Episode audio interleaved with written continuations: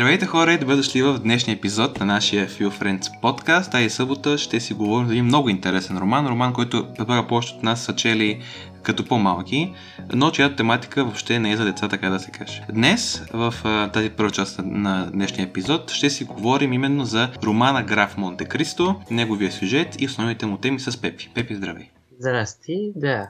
Този роман е, така се каже, много основен сюжет, който съм виждал и в сериали, и в филми, така че това е книга основополагаща, в смисъл важна и мотивите, които се срещат в нея, са доста популярни и до днес, така че мисля, че е хубаво да поговорим малко за нея и да си припомним всъщност какво точно се става в сюжета. Точно така. Аз лично да, трябва да призная, че не съм го чел до край. А, имам някакви спомени, кога съм го чел на десет-единайсет години, но да, сега си го припомня. Та, Граф Монте-Кристо е роман на Александър Дима баща, написан при хиляда осемстотин четирийсет и четвърта година. На деветнайсет годишна възраст Едмон Данте, нашия главен герой, изглежда има идеалния живот. Предстои му да стане капитан на кораб, сгодена за красива и мила млада жена, на име Мерседес, и е харесван от почти всички, които го познават. Той съвършен живот обаче предизвиква опасна ревност сред някои от така наречените приятели на Дантес. Дангуар, ковчежникът на кораба на Дантес, завижда на ранния успех в кариерата на приятеля си. Фернан Мондего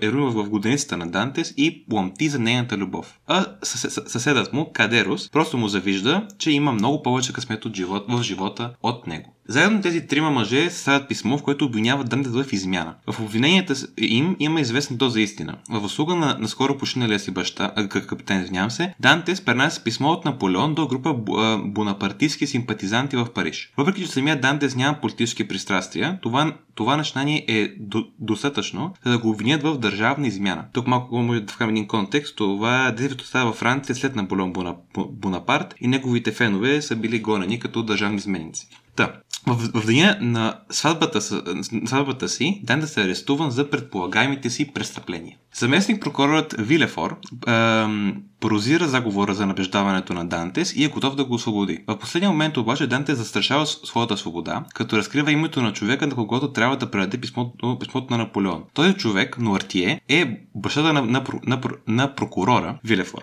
Оплашен, че всяко публично разкриване на пиратската дейност на баща му ще освети неговите собствени амбиции, Вилефор решава да даде на, на Дантес доживотна присъда. Въпреки мобите на господин Морел, любезен и честен началник на Дантес, младежът е изпратен в печално известния замък Иф, където се държат най-опасните политически затворници. Докато е в затвора, Данте се запознава с Абат Фария, италиански свещеник и интелектуалец, който е вкаран в затвора заради политическите си възгледи. Фария учи Дантес на история, наука, философия и езици, превръщайки го в образован човек. Фари, Фария, Фария, да, връщам, ако някой има кажем грешно, може да ни извините, имена са френски. Фария също така завещава на Дантес голямо съкровище, скрито на остров Монте-Кристо, и му казва как да го намери, ако няма го избяга. Когато Фария умира, Данте се скрива в, в савана на Абата, мислейки, че ще бъде погребан и след това ще си прокопае път навън.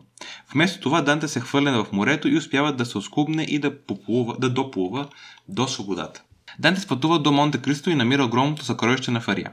Той смята своето богатство за дар от Бога, дарен му с единствената цел да възнагради онези, които са се опитали да му помогнат и, което е по-важно, да накаже онези, които са го наранили. Проблечен като италиански свещеник, който се казва Бат Бозони, той се връща в Марсиле и посещава Кадерос, който сега се бори да изкара своята прехрана като кръчмар. От Кадерос научава подробности за заговора, целящ да го обвини. Освен това, Дантес научава, че неговия баща е починал от мъка в негово отсъствие и че Мерседес се е омъжила за Фернан Мондего. Най-неприятното е, че научава, че Дангуар и Мондего са станали богати и влиятелни и живеят щастливо в Париж. Като награда за тази информация и за очевидното съжаление на Кадерос за ролята, която е играл в западението на Дантес, същия дава на Кадерос ценен диамант. Преди да напусне Марсиле, Дантес анонимно спасява и Морел от финансова разруха. Десет години по-късно Дантес се появява в Рим, наричайки себе си граф Монте-Кристо. Там Дантес се сближава с Албер Дю Морсер, син на Фернан Мондего и Мерседес, като го спасява от разбойници. В замяна на услугата, Албер въвежда Дантес в парижкото общество. Никой от а, старите му съратници не разпознава мистериозния граф като Едмон Дантес, въпреки че Мерседес го познава. По този начин Дантес успя да се внедри без усилие в живота на Дангуар, Мондего и Вилефор. С компрометиращи сведения за всеки от тях, които е събирал през последното десетилетие, Данте започва да реализира сложен план за отмъщение. Мондего, известен вече като граф дьо Морсерф, е първият наказан. Данте се разкрива най-мрачната тайна на Морсерф, а именно, че е натрупал богатството си, като е предал бившия си покровител, гръцкия везир Али Паша, а след това е продал в робство съпругата и дъщерята на Али Паша.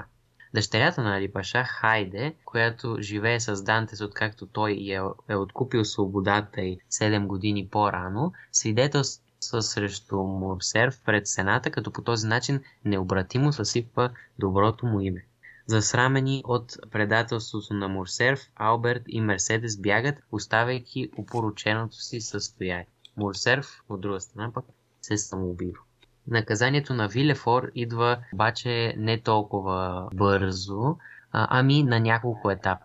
Първо, Данте се възползва от убийствените намерения на госпожа Дио Вилефор, като деликатно я обучава как да използва отрова. И докато госпожа Дио Вилефор се е хаос, убивайки последователно всеки член на домакинството, Данте засажда семената за поредното публично разобличаване. В съда се разкрива, че Вилефор е виновен за опит за детеубийство, тъй като се е опитал да погребе незаконното си дете, докато то е било още живо. Вярвайки, че всички, които обича, са мъртви, и знаейки, че скоро ще трябва да отговаря по тежки криминални обвинения, Вилефор полудява. За да си отмъсти пък на Дангуар, Дантес просто се възползва от алчността на врага си. Той открива различни фалшиви кредитни сметки на Дангуар, които му струват огромни суми пари. Освен това, манипулира невярната и нечестна съпруга на Дангуар, което му струва още повече пари, и помага на дъщерята на Дангуар, Ежени, да избяга с компаньонката си. И накрая, когато Дангуар е почти разорен и е на път да избяга, без да плати на кредиторите си, Дантес поръчва на италианския бандит Луиджи Вампа да го отвлече и по-късно да го освободи от останалите му пари. Данте спасява живота на Дангуар, но по този начин го оставя напълно без пари. Междувременно, докато се разиграват тези актове на отмъщение, Данте се опитва да извърши още един акт на доброта. Той иска да помогне на смелия и почетен Максимилиан Морел, син на любезния корабособственик. Затова замисля сложен заговор, за да спаси годеницата на Максимилиан, Валентина Вилефор, от нейната мащеха убийца, за да гарантира, че двойката ще бъде наистина щастлива завинаги. Данте дава на Валентина хапче, което я кара да изглежда мъртва, и след това отнася на остров Монте-Кристо. В продължение на един месец Данте позволява на Максимилиан да вярва, че Валентина е мъртва, което кара Максимилиан сам да копнее смъртта. След това обаче Данте се разкрива на Максимилиан, че Валентина е жива, и по този начин, след като опознава добре дълбините на отчаянието, Максимилиан вече е способен да изпита висотата на щастието и на екстаза. И в крайна сметка той е щастлив заедно с Валентина.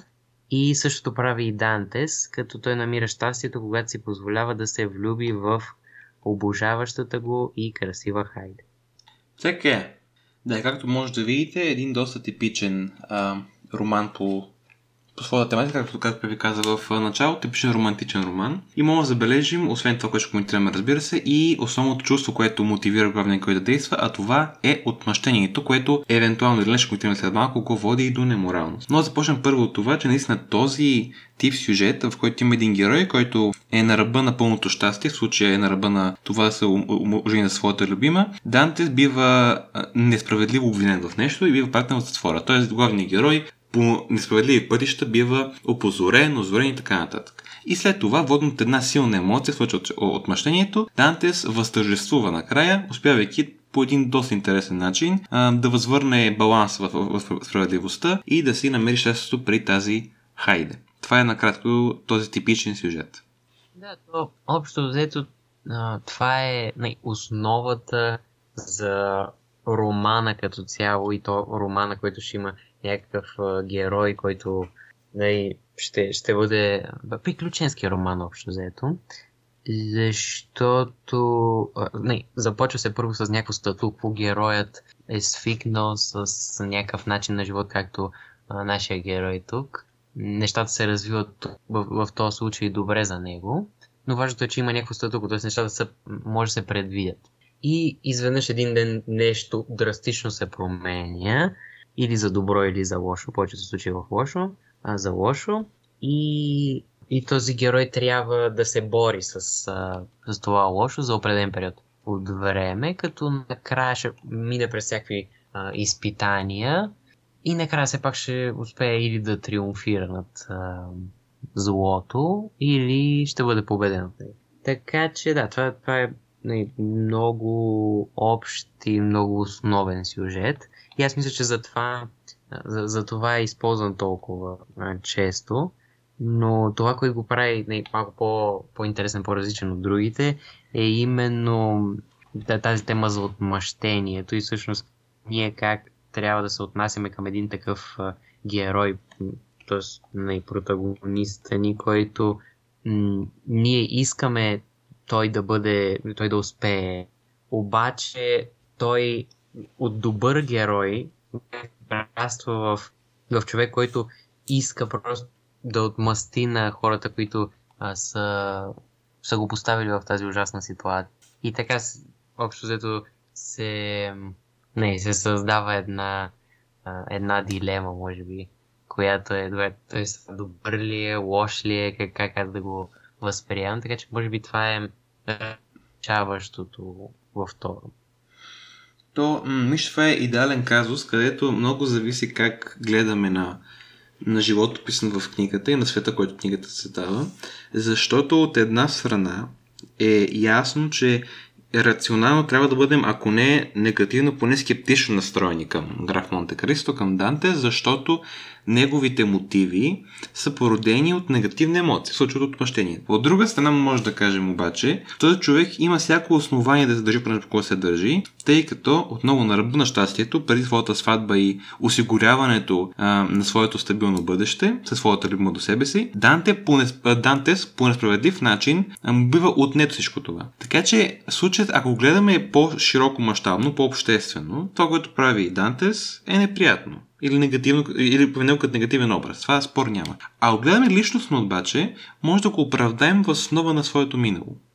Да, то аз, а, ние като го обсъждахме това и преди предесният епизода, а, ти казах общо, че в тази ситуация, аз ако се поставя в толкова, толкова е тежко, защото животът ти някакси всичко, за което си работил, което си строил до сега, така да го кажем, се разрушава и, и биваш, биваш предан. И в този случай, нали, той е направил нещо като услуга на приятел. Той не е направил нещо лошо, за да отиде в затвора, което го прави още по-зле, защото е, на всичкото отгоре и това, това и несправедливо. Ни, може да кажем, добре, ама то, както ти каза, в този период а, всяква помощ, а, свързана с Наполеон и всяква дейност, свързана с него, е била... Не, хората са били преследователи. Така че може да се каже, да, то, той си той заслужава да, да отиде в затвора, обаче това не... не първо, че той не е... Това, това се казва в книгата, ясно и ние го казахме в резюмето, че той не е симпатизант, не е политически замесен във всички тия неща, не, не е човек, който, е, кой, който ще помага постоянно на Наполеон, просто прави услуга и хората, които му желаят злото, които се оказват приятелите му всъщност, се възползват от това. И, и аз точно веднага си представям случай, в който даже човек не е направил нищо. Може човек да не е направил абсолютно нищо лошо. В смисъл, аз аз си спомням, имаше един сериал, но не се сещам вече как беше, в който точно това беше идеята, че не, то беше точно този сюжет. Само, че не, няколко неща бе променени. И точно това беше променено, че героят не беше направил нищо лошо. Приятелите му бяха направили нещо лошо. Мисля, бяха ограбили банка или публична. И те го бяха натопили изцяло. В смисъл, той човека не, въобще не е бил замесен, въобще не е знал, че те това ще го правят и изцяло са го натопили. Така че аз си веднага почвам си представям такива сюжети, като се поставям на мястото на такъв човек. И то, честно казано, това е толкова ужасно. Ма толкова ужасно, че от страна на тия приятели, това предателство, че аз а, в такава ситуация не, не знам дали бих могъл да бъда рационален и да си кажа, добре, това, това е неморално, аз, аз няма да ходя да им а, искам от, да търся отмъщение и такива неща. Просто защото тя е толкова, толкова гранична тази ситуация, че, че човек е много трудно да остане рационален. Ако се на място, да, но интересното при този, при Данте е, че той прекарва известно време в затвора. Тоест има време със сигурност да размисли в това какви ще бъдат неговите следващи действия и той все пак решава да започне отмъщаване. Тоест, ако примерно на момента той реагира по някакъв този особен начин, ако този начин не е примерно убийство и така нататък, е дали би го обвинявали, бихме казали, че той е категорично положителен герой, защото не може да очакваме от човек в такава ситуация, както ти каза, много гадна, да бъде спокоен, хладнокръвен и рационален. Но факт, че имаш такава, време, такава времева разлика между а, несправедливостта и започването на неговите отмъстителни действия, означава, че той би трябвало и поне малко рационално да живее отмъщението на общението към тези хора, които са го натопили. И там вече може да отворим една, една скоба, дали може да кажем, да, но тъй като е много лошо действието, той е оневинен поради това, че той е емоционален и това е очаквано, или трябва да кажем, да, де, обаче той прекара много време в затвора и може да го осмисли, но не го осмисля и пак след това се държи отмъстително. Разбира се, трябва да кажем и че това време той го прекара в затвора, т.е. едва ли може да твърдим, че това му напомня времето загубено на практика от неговата малост, прекарано там затворен, му напомня тази а, несправедливост и не помага, даже пречи на възможността той да излезе от затвора като един напълно морален и нежелаещ конфронтации с миналото си човек. Аз лично по-скоро клоня към това да кажа, че е по-скоро неутрален образ, м- тъй като целта на тези романи като цяло е да покаже реални хора с невероятни събития. И реалните хора най-вероятно ще държат по същия начин, т.е. той не е нещо извън нормата, може би. И също така играе много важна роля фактът как ще отмъщава. Т.е. според мен, това ще подиме, може би във втората част на, на епизода, според мен самото му поведение би определило дали той е неприятен или не. И поведението му е точно на границата между това да ме накара да кажа, окей, това вече прекрачва границата, не може да се оправдае по никакъв начин и да се кажем добър аспект в областта на това, което му е позволено, тъй като е бил много-много сериозно предаден и му отне цялото щастие на света. Относно това, което каза за, за затвора, аз си го представям, че все едно не, в началото човек ще е в шок от това нещо. Не, той, той няма да, да може да разбере какво му се случва, защото е такава драстична промяна.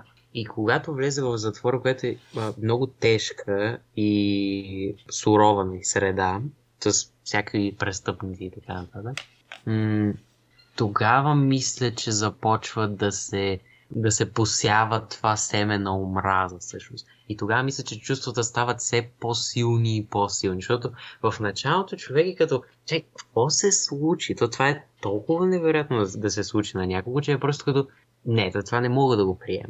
И малко по малко в затвора, мисля, че това се е случило в тази ситуация, поне аз така си го представям, а, че тези чувства стават все по-силни и по-силни, тази омраза става все по-силна и, и понеже не може да, да се манифестира тази омраза веднага, защото той е затворен, не, не може избяга, той е започнал да си представя, как да го кажем, да си представя манифестирането на тази омраза и то ще е под формата на някакъв вид отмъщение. И, и да, общо това, което ти каза е много важно, че той започва рационално да мисли как да ги съсипе тия хора. Тоест, това, това голямо чувство на омраза, което расте в него, докато е в затвора, защото всеки ден в затвора ти, както каза, ти напомня за това. Напомня, напомня, напомня.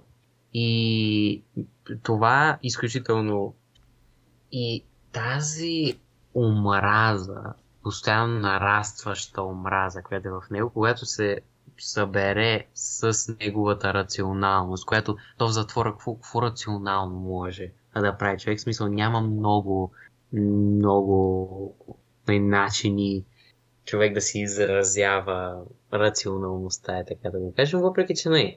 А, всякакви дейности са възможни, но аз тогава не знам какво са правили в затворите. А, не, това, това е вече малко се разсеявам темата. Да, това, това чувство голямо обединено с а, това, че той трябва по някакъв начин да се изразя рационалността, го прави за мен този негативен образ, който в началото не всичко му е било добре, обаче а, обстоятелствата се едно са го направили този негативен образ, който след това, а, когато излезе от затвора, т.е. когато бъде свободен, ще използва а, всичката тази омраз, ще използва всичката тази рационалност и планирането, за да все разруха, и то концентрирана разруха в живота на тези, които са го предали. Да. Да, много, много пипкава темата, дали наистина трябва да гледаме позитивно или негативно, но предполагам, че решаващото тук ще бъде поне тези, които а, не са вече твърдо жени към една позиция, а още трябва да, така, да бъдат обидени от някои от двете страни, където, както съм аз в момента, може ще по-добре да обсъдим, това ще стане в втората част, дали той е неморален, дали по своето действие той наистина, и привидно е така, но дали той наистина нарушава някакви морални правила в опита да отмъсти. Но да, подавам това да го стане за, за втора част, сега да спрем тук, тъй като гледам, че времето минава. Мисля, че бях много добре, като така обяснихме нашите основни мисли върху, върху произведението и покахме, разбира се, едно кратко така резюме, тъй като книгата е дългичка. И пълно като мен е сте чели малко в като малки и сега може да не ви се чете, ама да не помните такива работи. Така че да, много се надяваме да, да се посети втора част, където ще коментираме именно моралността на, на Дантес. Ако не, ще ви следващата събота за друго произведение. До тогава да се прекарате хубаво и от нас. Чао, чао. Чао, чао.